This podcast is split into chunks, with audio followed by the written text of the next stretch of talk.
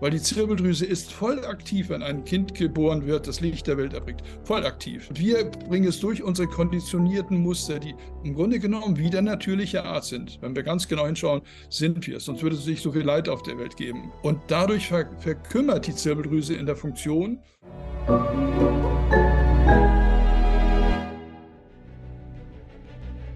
Willkommen bei dem Podcast von Die Köpfe der Genies. Mein Name ist Maxim Mankewitsch und in diesem Podcast lassen wir die größten Genies aus dem Grabau verstehen und präsentieren dir das spannende Erfolgswissen der Neuzeit.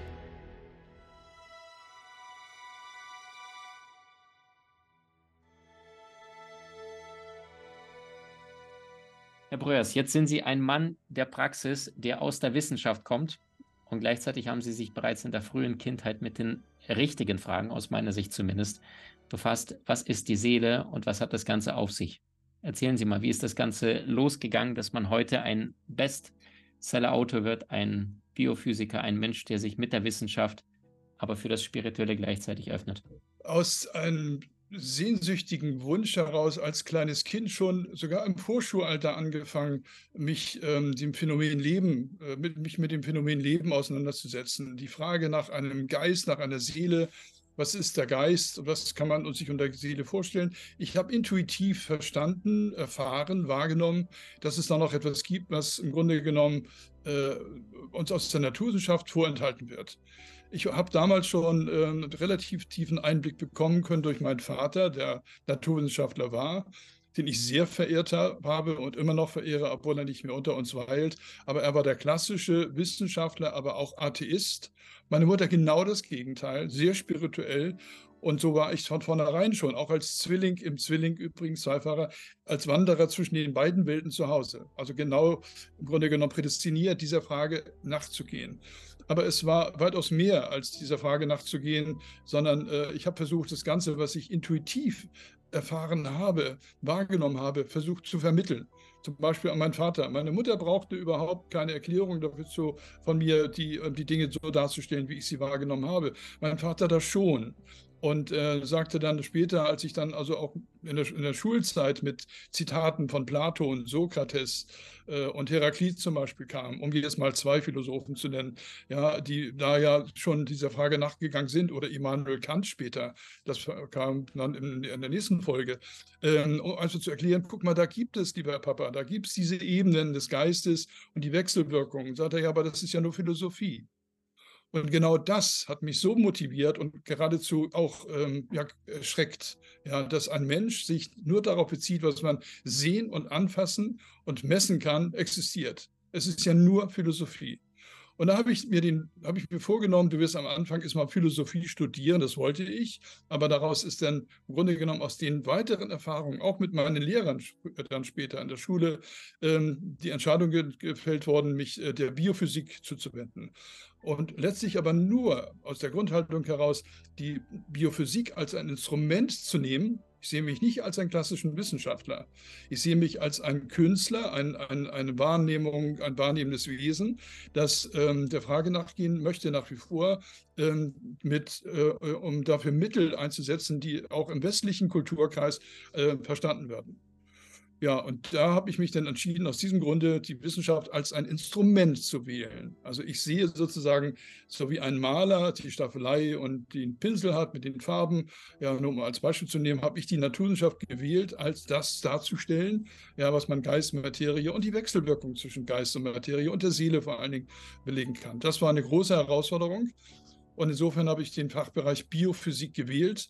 Und der hat mich natürlich was heißt natürlich? Der hat mich dann nach vielen, vielen, richtig 41 Jahre jetzt genau, wo ich diesen, diesen Weg äh, der Naturwissenschaft gegangen bin, dahin geführt, dass, wo ich jetzt stehe. Und ähm, ja, da denke ich mal, da würde ich auch gleich ganz gerne was zu sagen, was da die Besonderheiten sind und in welchem Entwicklungsprozess wir uns jetzt gerade befinden, warum die Zirbeldrüse zum Beispiel ein ganz wichtiges, zentrales Organ als Schnittstelle zwischen Geist und Materie übrigens, so kann man das durchaus sehen, ja, und ähm, warum dieses Organ jetzt gerade in der Gegenwart so besonders wichtig ist, dass wir es beachten, dass wir auch bestimmte Dinge äh, aufmerksam gemacht werden, weil das wird genau dieses Organ sein, was uns in den Prozess des ich nenne es ja Erwachens, ja, dass es eine fundamentale Wandlung gibt, in der wir uns gerade befinden. Das werden wir alle feststellen können. Ja, und tatsächlich ist das auf der Metaebene noch ein Entwicklungsprozess, der uns die Chance einräumt, den nächsten Evolutionsschritt zu vollziehen. Wunderbar. Jetzt haben Sie ein faszinierendes Buch geschrieben. Verlinken wir alles unterhalb von diesem Gespräch. Gedanken erschaffen Realität, die Gesetze des Bewusstseins. Und gleichzeitig kommen Sie ja auch, Sie verstehen sich selbst als Künstler, haben Sie ja selbst gesagt, aus dem Bereich Quantenbiophysik. Angenommen, Sie sind auf einer Gartenparty und jemand fragt Sie, äh, was genau ist Quanten- oder Biophysik? Und das wäre vielleicht ein zwölf Jahre alter Junge. Was würden Sie ihm erzählen? Oder gibt es möglicherweise gleich irgendein Experiment, was Sie im Laufe Ihres Lebens irgendwann mal derart fasziniert hat, was da rauskam in der Wissenschaft, was selbst die logischen veranlagten Menschen in der Wissenschaft selber sich nicht praktisch erklären konnten, so dass wir die Brücke zu dem Spirituellen gehen mussten, egal ob wir wollten oder nicht. Also vielleicht diese Faszination mal gleich, lassen Sie mal die Bombe platzen, dass ja. wir die, die Rationalen mehr abholen. Es gibt da ein Schlüsselerlebnis und äh, da setze ich da an, wo ich eben schon äh, war und dass ich gerade in, im Disput mit meinem Vater stand, noch im Vorschulalter, ich muss fünf Jahre alt gewesen sein, wo mein Vater an den Wochenenden jeweils Radio, teilweise sogar schon Fernsehgeräte repariert hat um die Haushaltskasse aufzubessern, wie auch immer. Und ähm, er hat einfach da seine Instrumente angesetzt, seine Messinstrumente. Und ähm, ich bin dann irgendwann durchs Zimmer gegangen und habe den Finger in eine Richtung gezeigt, was mir gar nicht bewusst war übrigens. Äh, mein Vater machte mich darauf aufmerksam, wo er später dann festgestellt hat, dass genau da der Fehler war. Das hat er dann irgendwann zur Methode gemacht. Er hat mich dann also zwei, drei Mal noch ins Zimmer geholt, sehr geschickt gemacht, ähm, denn es hat zweimal wohl noch funktioniert, wie er mir erzählte. Aber nach dem dritten Mal, als er sagte, das ist jetzt interessant, ähm, dass du da machst, weißt du eigentlich, dass das was Besonderes ist. Ich habe da den Fehler entdeckt, wo du mit dem Finger hingezeigt hast. Äh, zeig das bitte nochmal. Und da war es vorbei. Das war sozusagen über den Willen, über den Verstand konditioniert. Äh, und das hat in dem Falle nicht funktioniert. Also warum ich das jetzt als Beispiel bringe, war also nicht nur, dass ich hier etwas wahrgenommen habe, auch im Disput der Auseinandersetzung mit meinem Vater als Verstandesstandpunktvertreter, so kann man ihn tatsächlich bezeichnen, ähm, sondern eben, dass ich wusste, diese Eigenschaft, die ja da war, die ich ja hatte, den Fehler zu entdecken, ohne meinen Verstand einzuschalten, wie das möglich war. Da bin ich schon der Sache nachgegangen, war für mich auch faszinierend, konnte ich mir auch nicht erklären. Es war ein Fakt. Platon hat da, wie ich dann später erfuhr, die Ideenlehre auch rausgemacht. Ja? Dieses Phänomen erstellt, sozusagen hergeleitet. Aber das war für mich ein Schlüsselerlebnis. Wo kommt, also der Frage nachzugehen, wo kommt denn dieses Intuitive her? Das, was wir Intuition nennen, sozusagen diese Führung, die solche Phänomene ermöglicht, die ja da sind, das sind ja keine Sonderfälle. Und dass da die Zirbeldrüse eine zentrale eigentlich sogar die zentrale Rolle spielt, erkennen wir zum Beispiel schon daran, das ist im Grunde genommen etwas, was immer wieder auch Leute, die gerade sich neuerdings erstmalig mit dem Thema Zirbeldrüse auseinandersetzen, wenn ich ihnen sage, aus der evolutionären Geschichte heraus, wenn sich ein Mensch ent entwickelt im pränatalen Zustand, also noch im Mutterleib, dann bildet sich nach der siebten Woche bereits als allererstes Gehirnorgan ähm, die Zirbeldrüse aus in der siebten Woche bereits und also Schwangerschaftswoche. Und dann erst kommen die anderen Regionen. Also unmittelbar eine Woche bevor das Herz sich entwickelt hat, kommt sofort die Zirbeldrüse und dann die anderen. Und die Zirbeldrüse produziert von, von denen an, von der siebten Woche an, einen ganz bestimmten äh, Neurotransmitter. Und wahrscheinlich noch ein paar mehr, aber von diesem bestimmten Neurotransmitter weiß man, dass der unser Bewusstsein erweitert. 5-MeO-Dimethyltryptamin wäre die physikalische oder chemische Beschreibung dafür. Das ist etwas, was uns in den Zustand des Es hält. Das heißt, da gibt es noch kein Ego, keine Konditionierung, keine Muster. Und das alles, dafür ist die Zirbeldrüse hauptsächlich verantwortlich. Das habe ich lange, lange in vielen Kleinarbeiten hergeleitet, dass das so ist. Nur, ich meine, ich bin angefangen mit dem Thema, wie ich gerade sagte, dem, der Frage nachzugehen, wo kommt denn die Intuition her? Wo kommen überhaupt die ganzen Dinge her, die wir als ähm, Inspiration nennen ja, oder bezeichnen? Ich bin zum Beispiel auch jemand, der hat über 100 äh, Patente, erteilte Patente, USA-Patente, Europa-Patente und, und so weiter. Und es gibt nicht ein einziges Patent, nicht eine Erfindung, die ich empirisch hergeleitet hätte also aus Versuchen hergeleitet und sagt, da habe ich was entdeckt, sondern das waren alles intuitive Dinge. Bin also das war plötzlich da, das war dieses plötzliche Hellwissen, was die Medialen sagen oder die, die Gammawellen, was die Physiker sagen, ne? oder Gehirnforscher. Mhm. Genau. Genau. Ja, das jetzt war ist die Frage, warum, jetzt, jetzt, jetzt mal direkt die Frage, weil es gibt so viele Menschen, die sagen, ich träume von diesen Gamma-Wellen, ich habe davon gelesen, aber ich kriege keine. Was würden Sie jemand sagen, der ähm, komplett offline ist und sich danach sehnt, dass mal die Seele mal ein bisschen durchkommt und, und die Eingebung und die Intuition? Also das sind zwei maßgebliche Dinge für entscheidend. Also einmal ist es grundsätzlich hinderlich, wenn man etwas über den, über den Willen einfach nur ähm, erzwingen möchte, was naturgemäß dadurch genau geradezu verhindert wird. Das kennen wir aus dem äh, Taoismus. Lao Tse hat mal gesagt, was du zusammendrücken willst, musst du erst ausdehnen lassen. Also wenn du das mit dem Willen erzwingen möchtest, einen solchen Zustand, ist es die beste Art, es zu verhindern. Das ist schon mal ganz wichtig. Wir kennen diese Ergebnisse aus der Phase, das gab es vor ungefähr 20, 25 Jahren, des 3D-Sehens. Bilder, meistens irgendwelche Postkarten, oder Gebilde, wo man äh, einfach mal etwas relativ Ungeordnetes gesehen hat. Wenn man das von Verstand her betrachtet hat, hat das Bild keinen Sinn ergeben. Aber es hat sich dann, wenn man sich die Mühe gemacht hat, einfach dieses Bild länger zu betrachten, irgendwann mal hat sich daraus ein 3D-Bild ja, ergeben. Also eine hochgeordnete Struktur, die man über den Verstand nicht gesehen hat. Eine Verstandesdeutung, die konditioniert ist aus einer künstlichen Welt entnommen, sozusagen, verschließt sich oder verschließt diese Wahrnehmungen, die dahinter stehen. Und ich finde das auch eine schöne Entsprechung, dieses 3D-Bild sehen, nochmal äh, hier anzuführen, weil das war tatsächlich auch meine Erfahrung, weil meine Tochter mir diese Bilder gab und mir sagte, Papa, schau mal hier, was siehst du da? Und da habe ich gesagt, ich sehe hier nur Rauschen, ich sehe hier nur Unsinn. Und dann lachte sie, weil ich habe dann gesehen, dass sie dieses Bild genommen hat und mal ein bisschen dichter rangenommen hat an, den, an die Nasenspitze oder an die und, und ein bisschen weiter entfernt hat und irgendwann war sie drin. Das hat mich wiederholt, wahrscheinlich ein bisschen zu lange, weil sie hat sich sehr darüber amüsiert. Ja. Und in, irgendwann mal, als ich dann aufgehört habe, es zu wollen, als ich aufgehört habe, es zu wollen, war ich in diesem Bild drin und sagte, oh Gott, da ist es ja. Und in dem Moment, wo ich dann über den Verstand, in die Verstandesdeutung ging, um das zu hinterfragen, was da gerade passiert ist, war ich weg. War ich wieder draußen. Das ist, ich hoffe, erkennbar die Antwort auf die Frage, die gerade gestellt wurde, was wichtig ist jetzt gerade auch für die Zirbeldrüsenaktivität. Etwas nur zu wollen. Der Wille ist wichtig, um sich den Auftrag zu erteilen, etwas zu tun. Aber dann muss man das sogenannte Loslassen auch praktizieren. Ja, da hat die, die Bedeutung vom Loslassen, von der man ja schon seit Jahrzehnten spricht, gerade in der esoterischen Szene, noch eine ganz besondere Bedeutung, eine sehr elementare Bedeutung, im Sinne dessen, wie ich sie gerade dargestellt habe.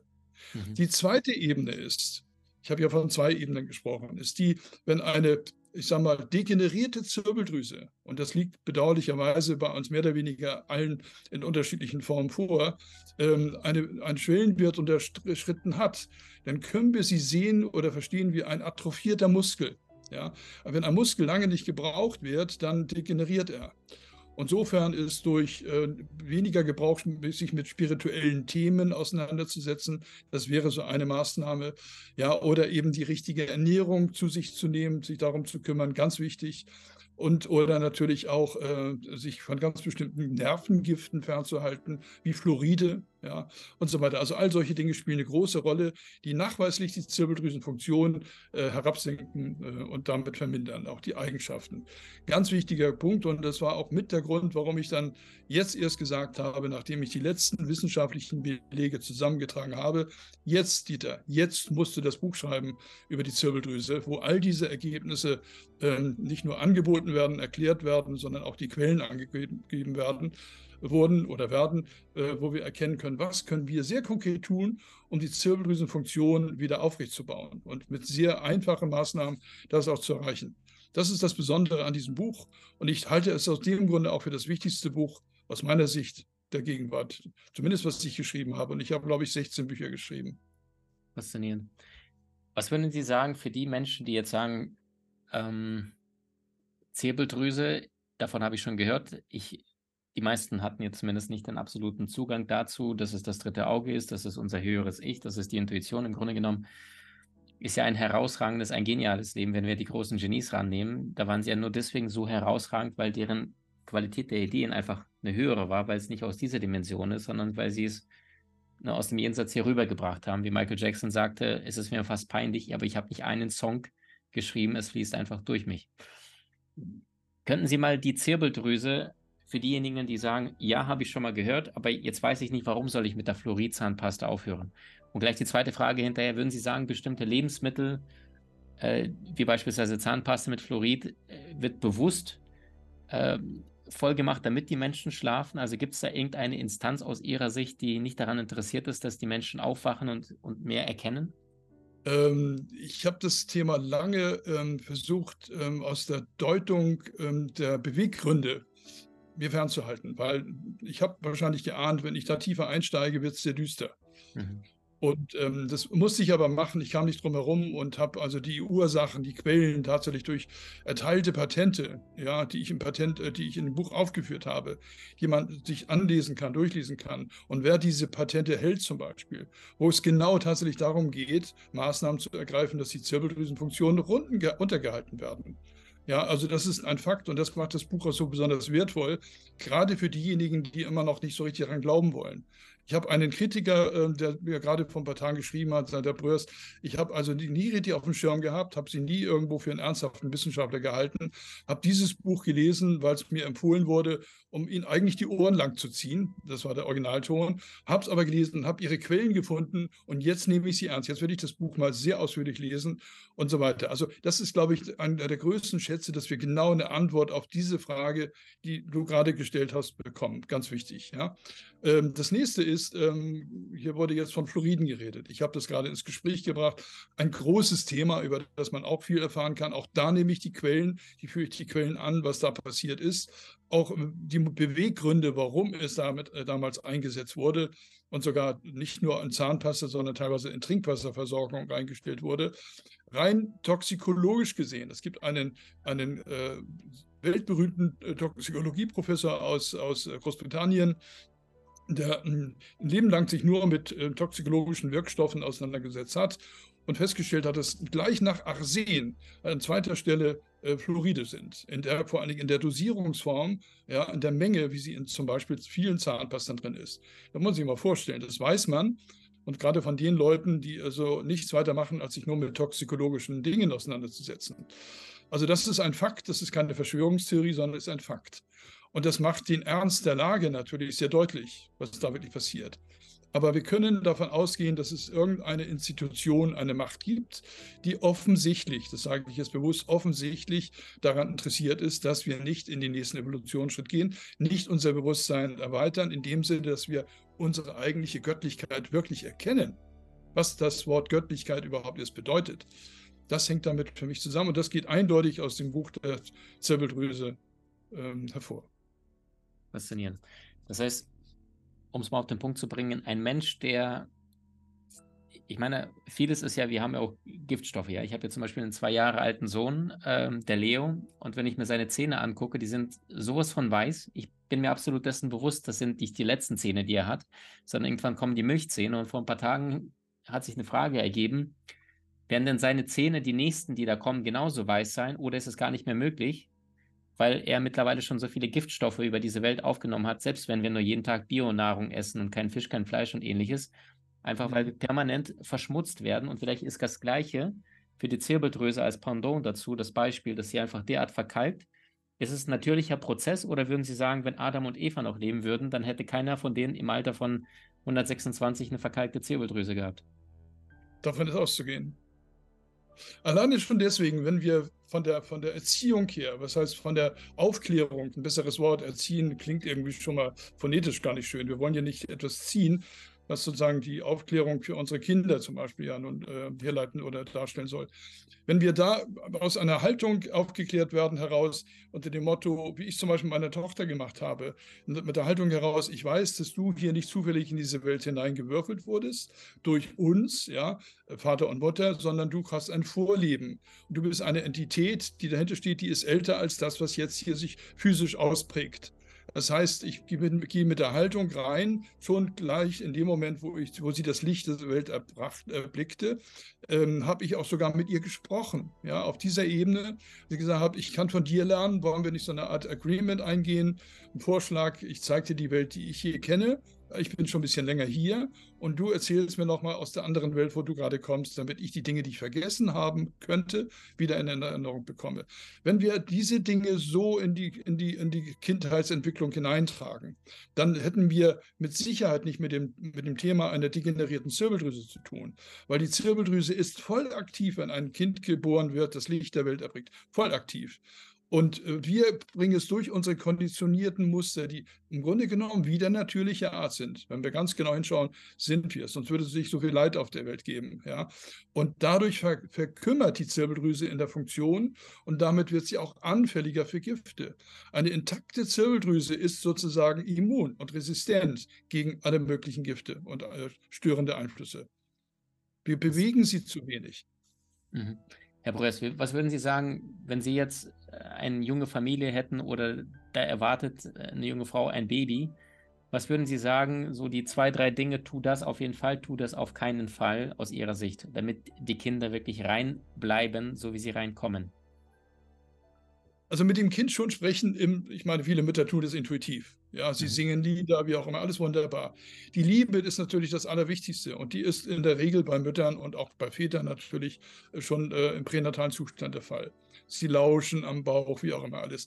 Aber dass das sozusagen in der nächsten Phase dann auch oder gleichermaßen auch benutzt wird oder genutzt wird, um letztlich mit dem Kind zu sprechen auf einer Ebene, wie man mit einem was sage ich, mit einem guten Freund redet, ja, mit einer vertrauten Seele, die schon ein bisschen länger hier ist auf der Welt, auf Augenhöhe quasi, auf Augenhöhe und äh, gar nicht mal daran zweifelt oder eben nicht daran zweifelt, dass das Kind das vielleicht gar nicht verstehen könnte. Es versteht das hundertprozentig. Auf einer Ebene, die ein bisschen anders ist als äh, ein, ein, ein, Mensch, der schon ein relativ angepasstes Gehirn hat und die Ausprägungsmuster durch die neuronale Verschaltung, so wie es so schön heißt, äh, die Welt ausdeutet. Da ist ja noch das da, was uns ja hier mehr oder weniger fehlt, ja, abgegangen ist oder ja, im, äh, was wir also kaum noch wahrnehmen. Deswegen können wir sehr viel von den Kindern lernen. Und um auf die Frage nochmal zu antworten, es ist ja eine Win-Win-Situation, wenn ich mein Kind von vornherein schon im Mutterbauch ja, bespreche und, und mich mit diesem Kind unterhalte, voller Liebe, aber es ausspreche, ganz wichtig dabei. Nimmt sie dieses Kind, nimmt das, diese Vibration auf. Man kann über Feedback-Verfahren die Reaktion von den, von den, äh, von den äh, embryonalen Zuständen oder von den Embryos sehen, messen, ja, was die kleinen, noch nicht äh, das Licht der Welt erblickten Babys dort überhaupt von sich geben. Das sind die Dinge, die ganz groß in den Vordergrund treten sollten. Dieter Bröers sagt, die Kinder sind die Leihgabe des Herrn und obwohl sie uns physisch vielleicht äh, unterlegen sind, sind sie, können sie vom Bewusstsein deutlich weiter sein als die eigenen Eltern. Das ist das Ende des Gespräches Nummer eins. In der nächsten Folge sprechen wir über das faszinierende Thema Polsprung über Experimente von einem faszinierenden russischen Wissenschaftler, der damals schon Empathie und Telepathie und äh, Wiedererlangung von einem langen, erfüllten Leben, und zwar auf physischer Ebene, ähm, äh, was das Ganze auf sich hat. Und wir sprechen auch über das Thema Klimawandel, Wahrheit oder Schwindel.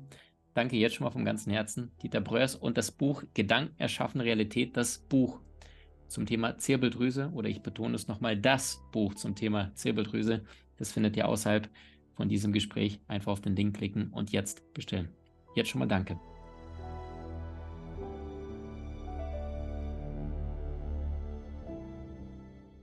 Du hast Menschen in deinem Umfeld, die dir besonders wichtig sind? So teile den Podcast mit ihnen und wenn du es möchtest, bewerte und abonniere diesen. Wenn du noch schneller deine Meisterschaft erlangen möchtest, so findest du über 20 außergewöhnliche Videokurse in unserer Genieakademie unter maximmankiewicz.com.